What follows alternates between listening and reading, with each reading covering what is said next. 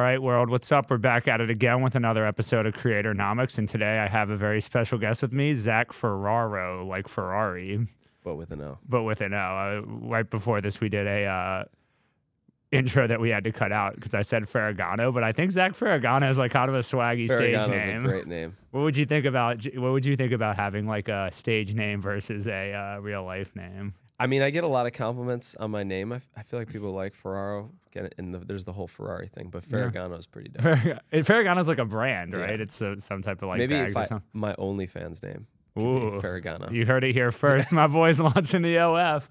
Um, yeah, no. So I guess th- thanks for joining me. What, what brings you to New York today? Um, helping my girlfriend move across the country to start a new job. Nice. Very exciting. Into NYC, baby. Mhm. Is she is she pumped? Yeah, I mean, uh, there's nerves. It's like straight out of college, Yeah. and uh, they're paying well for straight out of college, but for New York, you know, it's kind Yeah. of hard to. Is live. she from LA? No, she's from the Midwest. but Okay. She's, she's been living in LA. She's been for in a long LA time. and now into New York. Yeah. All right. Well, sh- I, I think she'll love it. I came here straight out of college. It was amazing. New York is amazing. Yeah, Yeah. I, love it too. Yeah, Yeah. I, I would move. This would be the other place that I would live if Southern California wasn't so. What What are the amazing. pros and cons for you? The energy is amazing here. Like I just, I'm done with the winters. I feel like yeah, you could pay me, but I don't. I don't know.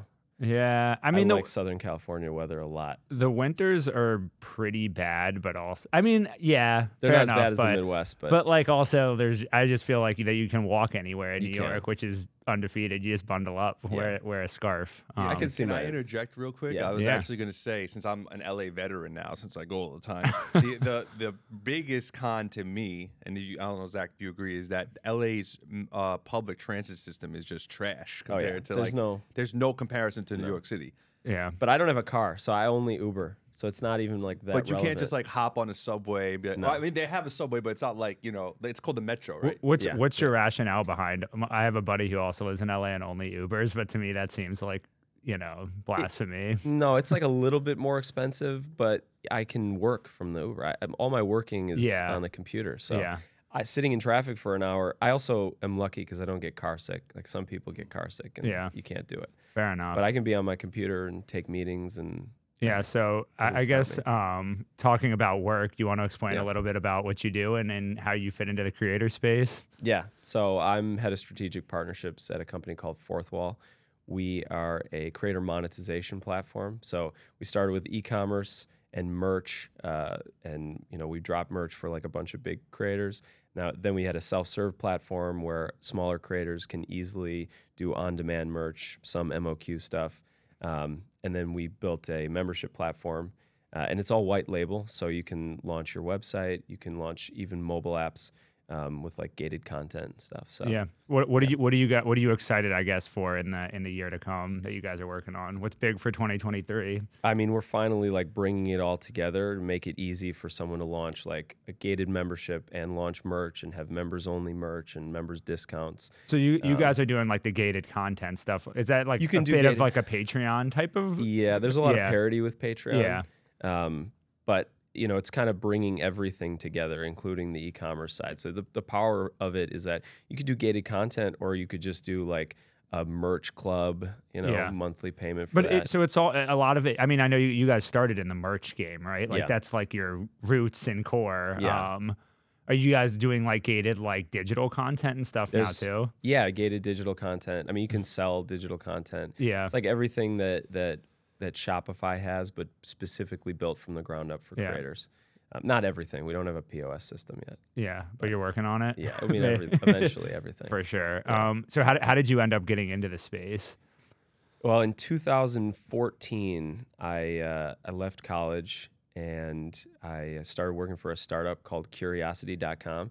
It was originally a part of a team at Discovery Communications, and I was like working with education YouTubers. We were trying to like make fun daily, like learn something new every day. These are the earlier days of YouTube. Very, yeah. I mean, it wasn't the yeah, the YouTube OG had, days, but YouTube had been around for a while, but the creator economy was like not really. yeah, were people yet. making money on you? People were making people were money on making money, YouTube. but yeah. like not like money like they are now. yeah, There was not nearly as much in Yeah. the space, um, and so like it was also harder to get money for the startup too. Mhm. We were trying to do native advertising, so like work with brands to like include them into the learning paths.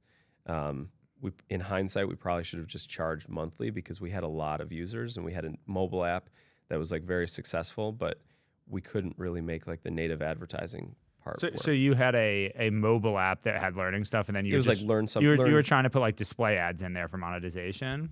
not even display like we were trying to work to make native pair them with content creators like make native content and include other other content that's relevant about this topic like i don't Got know it. Yeah. was yeah i left before the full monetization was realized and eventually it it didn't really work Pan and it out, got yeah. yeah, it got That startup game now. startup game. well especially startup in like creator economy 1.0 Yeah. there just wasn't a lot of space for Yeah, I, I, I talk about that all the time, like the timing of joining a space. Like, it's like people always want to be super early and be like, you know, I was the original idea of this, but I think so many times people are too early into a space. It's like you have Yeah. to get there after it's like when it's like ripe to be monetized, not Mhm. like the being the first one doesn't necessarily. I think even more often than not means that it's not like you're gonna fail because you're too Yeah. early. Um, Yeah, I would. I, so one of the things that I, I helped build in the back end, and I had this idea for this this um,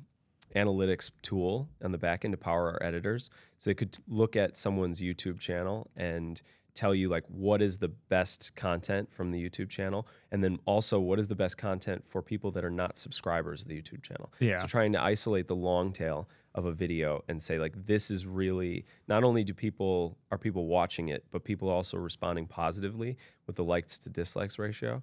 Um, and so you were just actually super- scraping basically scra- like analytics. we were scraping at, at when I left like three million videos, um, all of their And- anal- and their daily analytics. what was day. the what was the end goal of using those analytics was you could say if you're talking about like this topic is trending so you We should had- lean into this we had editors that would choose like learning topics every day and would make like some social graphics and do a little blurb on it like written but we needed like a learning path of like content and Yeah. we pulled that from youtube um, and so the goal was to have this tool power the editors so that they don't have to like come up with random topics. They can just choose really good videos that are already ingested into our system and like build a path off of that and Yeah. build topics off of that. And it was powerful. Like it Yeah. was it was actually working. And t- what, what was like the biggest like what was the biggest win um, from that that's like digestible for me to understand how it all works? Uh, I mean, what some of the like I pulled up like random, you know, random like really good videos that were interesting off the bat. So there's one video that um, was close to the top of the rating system that we had, and it was about the lyrebird. Um, I don't know if you know what the lyrebird I do is. not. There's a there's a there's a clip. I think it's National Geographic. There's like a clip on YouTube of the lyrebird doing these crazy sounds, like a chainsaw, and like Oh, like, you- like Yeah, it sounds yeah. like a chainsaw, and it's crazy. Like even if even if you kind of know about like birds that can mimic sounds, like this the clip is still awesome. yeah And so it found that clip. We posted it as like on on socials, like check this out, and it blew up. Like it was like got it so so you, that makes sense so you're able to basically find likely viral content Yeah. and got Yeah, it. and you you made your own content about it but you were like people are super interested in this and it's hot right now we we would make like we called it smart memes. uh-huh That was like the thing. I actually had an art an argument in like 2014, 2015 with someone who was like, memes are dead at the time because there was like a little dip. There was like the original memes, and then there was like a little dip, and then tr- like memes nowadays, modern Are memes such a part off. of yes. like create whatever social media culture Yeah. yeah So we made these like memes. They're like an image macro with like a little digestible fact of like, you know, something interesting that could Yeah. lead you down a path to start learning more. Like you could, that's super interesting. So let me like read uh, some text on it. Let me watch like a video and maybe there's another related video. The idea is like to get them interested to get them Yeah. learning and go down the path to end up in like YouTube videos. Yeah, no, that's that's cool. How do you think, I guess, like meme and graphic content fits into the creator economy versus like true, like I call it faceless creators versus like you know personality creators? Like, how do you think brands and and just people in the space can take advantage of one versus the other? Yeah, I mean it's about where the where they are in the funnel. So like image images are very high in the funnel. Although now uh, short form video is kind of taking the place of a lot of images. Yeah, I feel like you know you you can have a short form video that is almost like what a, a still graphic used to be Yeah. at the top of the funnel. So I don't know in terms of like memes. Like eh, it's- memes or memes can be videos now too. Yeah, we actually work with a lot of meme pages through Yeah. Infuse, um, and you're able to monetize that stuff, and Oh, they yeah. have a ton of eyeballs, Oh and people gosh. like are like loyal to some of these meme Very accounts. Um, I think on Instagram especially there there's entire subcultures around meme accounts. yeah, and Reddit too. Reddit's Reddit huge too. around that Yeah. stuff. Yeah. So what what I guess what macro themes I guess outside of of maybe Fourthwall are you excited about in the space and um I mean, I, lo- I love the idea of creator led companies, like creators launching companies that are in like very right for their audiences. Yeah. You know, very in their space. Um, right now, there's a lot of, it, it's mostly like white labeling of other products, but it's go, the barrier to entry of manufacturing is like going down like crazy. I, I think that it's always going to be white labeling of others' products in a way, though, because you as a creator, your skill set isn't going to be like manufacturing, like you know, managing a warehouse, manufacturing, fulfillment. Right, but if everything is covered and and also as part of the manufacturing, you can come up with your own formulas, or it's easy to iterate on a on a full design of something versus just like white labeling a product that's already built. Yeah. and that, that's going to happen. I mean, it's already happening. you're, you're saying kind of like how Nike, how like LeBron and Jordan have a line within Nike. Like you're yeah, saying, it's a like, different design. it's a and different, and they're actually part of that Yes. process. yes, Yeah. but yeah, and that's going to become easier and easier. The barrier to entry of launching all of this stuff is is going down. How do you say that? Like, what what is happening to bring that down? Well, uh, manufacture like so for apparel, on-demand manufacturing is like the holy grail uh, because you don't have to have any inventory up front, and Yeah. especially with sizing, like you don't want to have to um, Order print a bunch yeah. of things ahead of time, and like maybe you run out of some sizes, but you don't you have a bunch of another size, and so you have to like. So on-demand printing is like the holy grail, and that started in like the early 2010s. Okay. Um, so Teespring was one of the big ones early on. yeah. Walker Williams, who's one of our co-founders, like founded Teespring. hmm They did it. Uh, they were very successful, and it was a moment in time, and manufacturing changed, and culture changed, and Is you know, are you bit- are you able to maintain the quality of the apparel while also doing it on demand? that's the key, Yeah. right? So originally the quality was extremely low, yeah. but it was on demand, which means it opened up the doors for like launching a really creative shirt that you just like made in a second and you put it up there. So now all of a sudden there's tons of different designs that can be on a shirt because you don't have to do a full production Yeah. for it. And but the quality was low and now the quality is rising like steadily. New new techniques are coming out. You know, we have DTFX is like a new type of technique that's just brand new on demand. Uh-huh. It's like vibrant colors Oh, versus cool. like Yeah. washed out colors.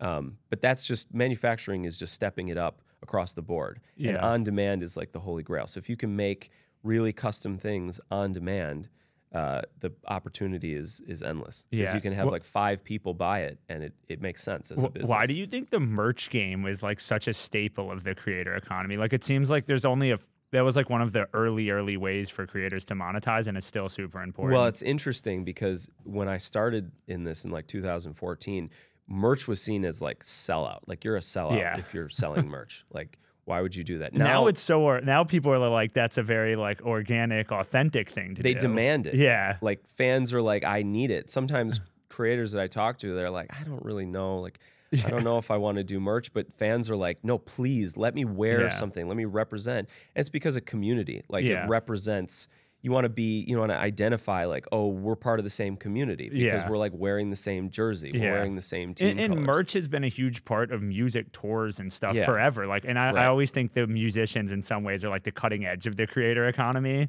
Yeah. Like, I mean, they're they're creators. Like Yeah. 100% they're creators. It's just like that's an established part of the creator world. it's the most established, I Very guess, because it's been around f- Yes. forever. Um, yeah, and there are pathways and th- like it's it's less it's being disrupted. I mean, a lot of you know even you know big labels want TikTok content. They Yeah. want they want their art musicians to be creators, and not all musicians are creators. Yeah. Like not all artists want to be making short form video. yeah. Um, I, but the I, ones I I was talking to a guy the other day who has it, and he's just like, it's so annoying, like what's required of a musician now. He's like, I just like kind of want to jam out, and I'm willing to do like tours and like what it takes. But he's like, he's like, I see how kids get taken advantage of now because it's so confusing. Like what Yeah. you're supposed to do from like posting this on TikTok and getting the right licensing rights so no one can steal it. To so he's just like I see how like you know it's just so confusing that it's you know murky to navigate for someone that isn't you know reading up on it and staying Yeah. on top of everything. Yeah, yeah, and the labels and the establishment they want to retain control, so they'll do Yeah. what they can. I mean, the broader creator world, like there's not really an established thing, so a lot of people are just, you know, you can do and you can get away with a lot. You can do whatever and have Yeah. it be successful. But it, music, yeah, music is tough because there's there's a You- lot of established people You've trying to. managed talent before, right? Like how do how do I, you yeah. how do you like successfully navigate managing talent? I mean, I haven't managed for that long. I managed one YouTuber who's my friend asked me to do it, and I was at first I was like, I don't, I don't know the space well enough and how to manage, so I don't want to do uh, something wrong. Like I Yeah. want to do right by you. And then I, I kind of got deeper into the space and worked with a lot of talent managers. It's like, oh, Nobody knows what people don't really Yeah. know what they're doing in the digital space, especially. Yeah. It's like, you know, there's all different, like you can negotiate with brands, but most brands really don't know what they're doing. So you can kind of tell them, Yeah.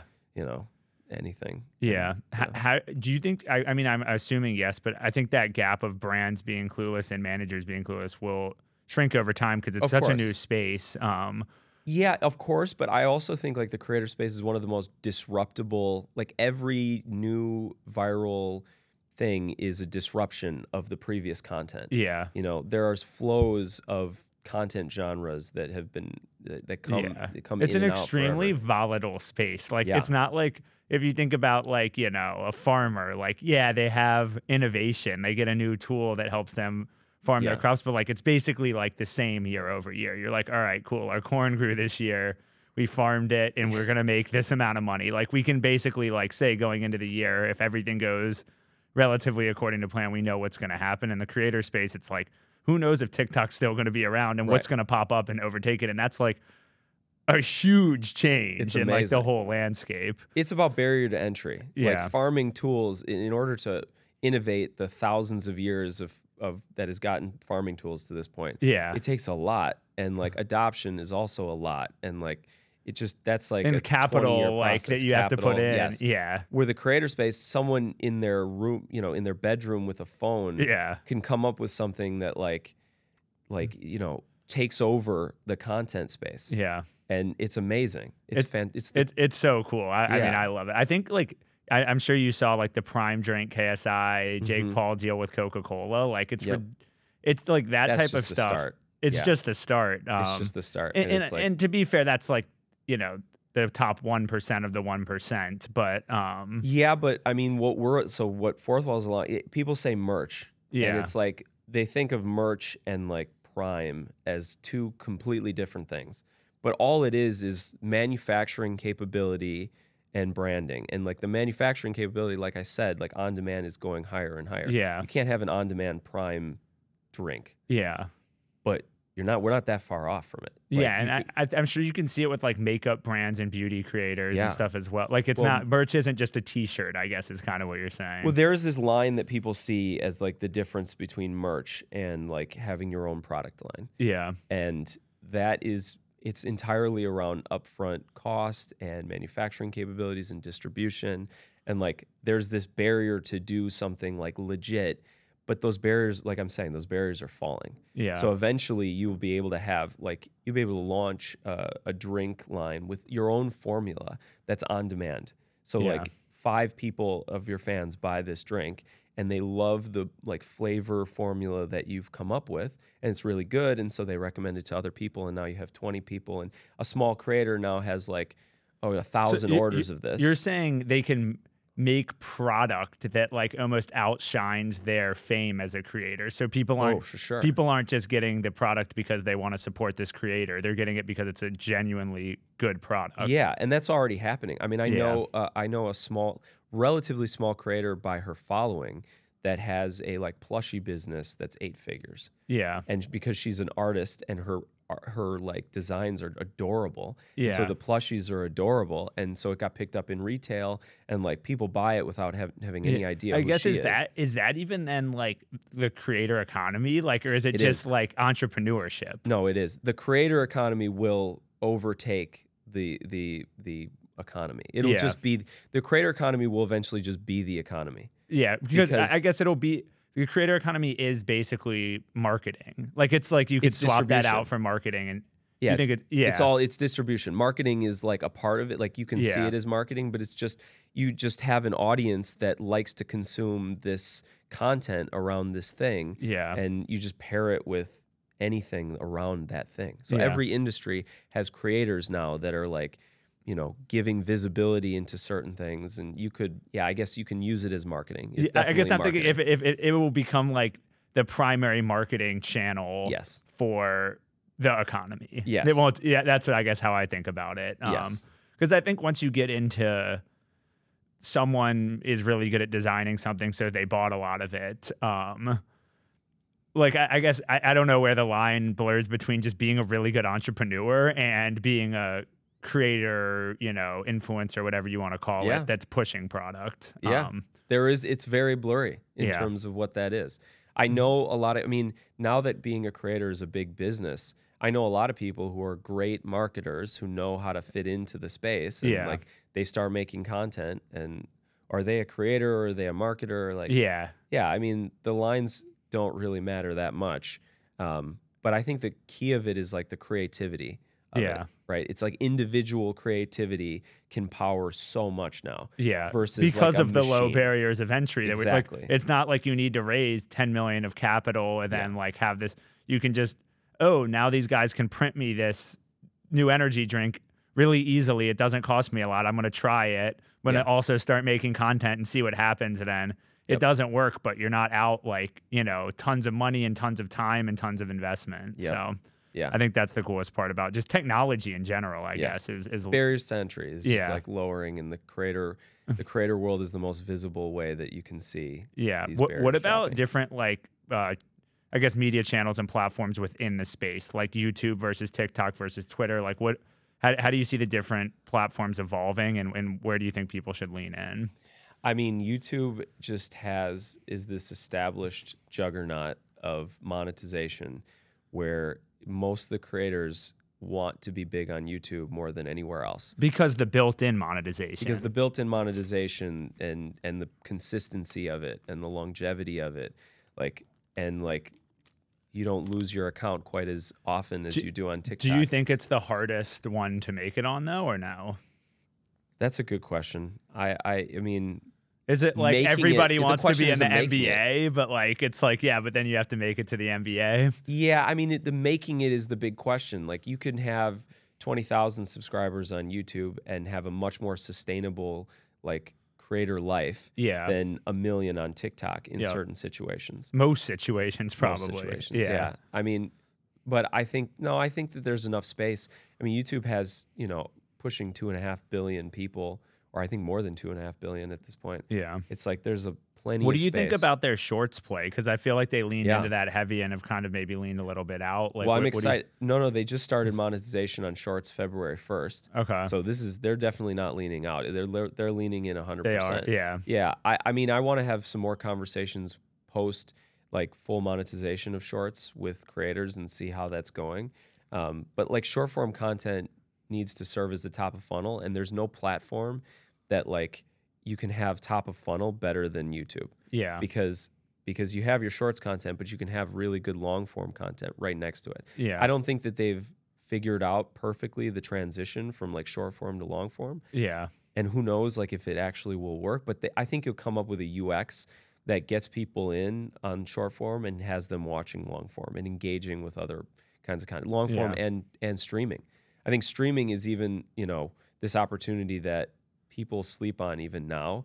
There's this big segment between streamers and like content creators oh yeah, even in the creator world and like streaming is the most powerful for transactional like so it's funny that you say that because uh, Infuse has almost turned into a completely streamer driven company. Like at Makes first, I. I mean, you you knew to be in the very early Yeah. days. For those that don't know, I talked to Zach and like tried to. It's like, hey, like I'm trying to build this thing. Like, I what do you think? Um, and uh, and now we found that like by far because you know that we do mostly performance based stuff and if you want to drive performance like in the moment actions like people watching a live stream are like so present and in the moment that like they'll go check something out. They'll go buy something if you just are like, hey, like by the way, like I was using this, go check it out. Um, Yeah.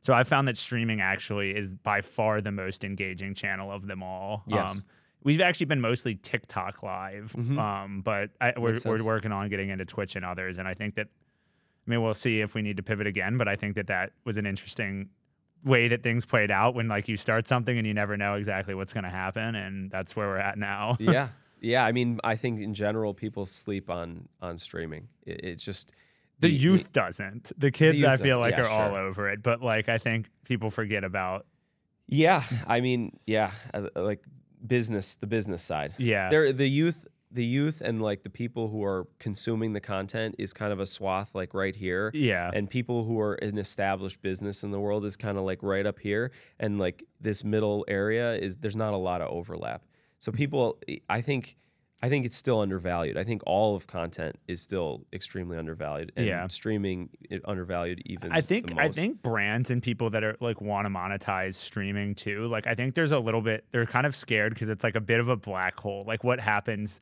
during a live stream? yeah Like I guess uh, in in one sense it goes away forever unless like it's recorded and posted or something. And in another sense like brands want so much control over their image and what's said. Like such a sometimes they'll make like 900 revisions on a post. yeah And like, I think they're a little spooked by like, all right, so this guy's just gonna like, Yeah. at some point, shout out our brand in some way on a live. Um, and who knows what else happens during Yeah. that stream that you're that's 100% accurate that's 100% accurate because as soon as you get to a big enough scale as a streamer everything's recorded Yeah. there's an entire ecosystem there's an entire business around clipping streams from big streamers and putting it on youtube there, like there's an ecosystem there and Yeah. big streamers often let that ecosystem thrive because it helps really build good. their audience. yeah yeah. yeah No, but there's for sure. nothing that they're doing that's not clipped I guess the question is, should brands lean into that? I've always said they like in the creator economy and in the space, they need to let go of like a little bit of their polished image and just like 100%. like let people authentically represent your brand Yes. with, and people will see that as authentic and, and it drive higher engagement. So I mean, I get as a brand marketer, you're scared of death of being canceled in some way. Like that's like worst case scenario as as a like a CMO, but um I mean, unless you're, you just have to have like, I guess, you know, an arm's length distance from the the talent, yeah. so that if something goes wrong, like you're not, you know, you're not right in there with them. But I, Yeah. I don't. I think everyone is not everyone, but like people are smart enough to know that if a creator's doing something sus, like it's not, it's not on the brand that was sponsoring them yeah. unless unless they've been doing this for a long time and it's been obvious and Yeah. like you know in that case like but even then we see people we see we see people doing stuff like that and brands like getting away with continuing to sponsor Yeah. them for a long time I guess what what going down the cancel culture thing. What Yeah. what do you think about like the cancel culture, how that plays out in the creator economy, and how do creators like take care of their mental health in like a space that can be extremely toxic? oh my god that is like a million dollar question because I talk to yeah I talk to a lot of creators and and streamers especially that are that that are that struggle with that Yeah. they struggle with the everything about it and like you can have people who have a very clean image who've done everything right and then they have one thing go wrong Yeah. and it's a it's a big problem It's just it's hard like to not get canceled in a way when your whole life is being recorded. Like Right. if you record almost anybody in the world's whole life, like somebody's not going to like something that happens Yeah. because everybody's human. Like yeah i mean i actually think it's really healthy what we're going through i it, it's the opposite of what i think most people would say but I, I think it's healthy that that we're going through these growing pains of seeing the everything like we're Yeah. seeing all of society and all of people's lives and and there's a lot of stuff that's been going on for a really long time that's bad that people are having visceral reactions to and it's like that and and people are getting canceled like it's really good that people Yeah. are at scale having these visceral reactions to these things that have been very common Um, but kind of like swept under the but rug. kind of swept way. under the rug. Yeah. Yeah. And and but I think we have proportionality is like the entire what we need to get to, like nuance and proportionality. And but that's going to take growing pains. Like you're going to have Yeah. to like everyone's going to have to be really mad about everything bad for a long time, and then at some point, it's like we will have a measured proportion. I mean, I this is my opt. I'm very optimistic. Yeah. But like eventually, we will have proportional responses to things. That like, okay, this is This, was is how bad, mu- this, is, how mad we should be, but it's so is how mad. subjective to some degree too. Yeah, of course. I mean, yeah, and there will always be people who are really, but I think for the most part, I would love to believe that society as a whole will get to the place where we understand the whole gambit of life better. And also everyone just kind of elevates their behavior a little bit too. So that some of the some of the stuff doesn't happen nearly as much. Um, but I, Yeah. yeah, I don't think I don't think cancel culture is a bad thing. I think it's like it's a transitionary period while we come to grips with like the shit that's already going on. Yeah. That was a fire soundbite. So with that, we're out. Appreciate you coming on. Of course. of course. Cheers. Subscribe to the latest episode of Creatornomics at infusepod.com. That's infusepod.com.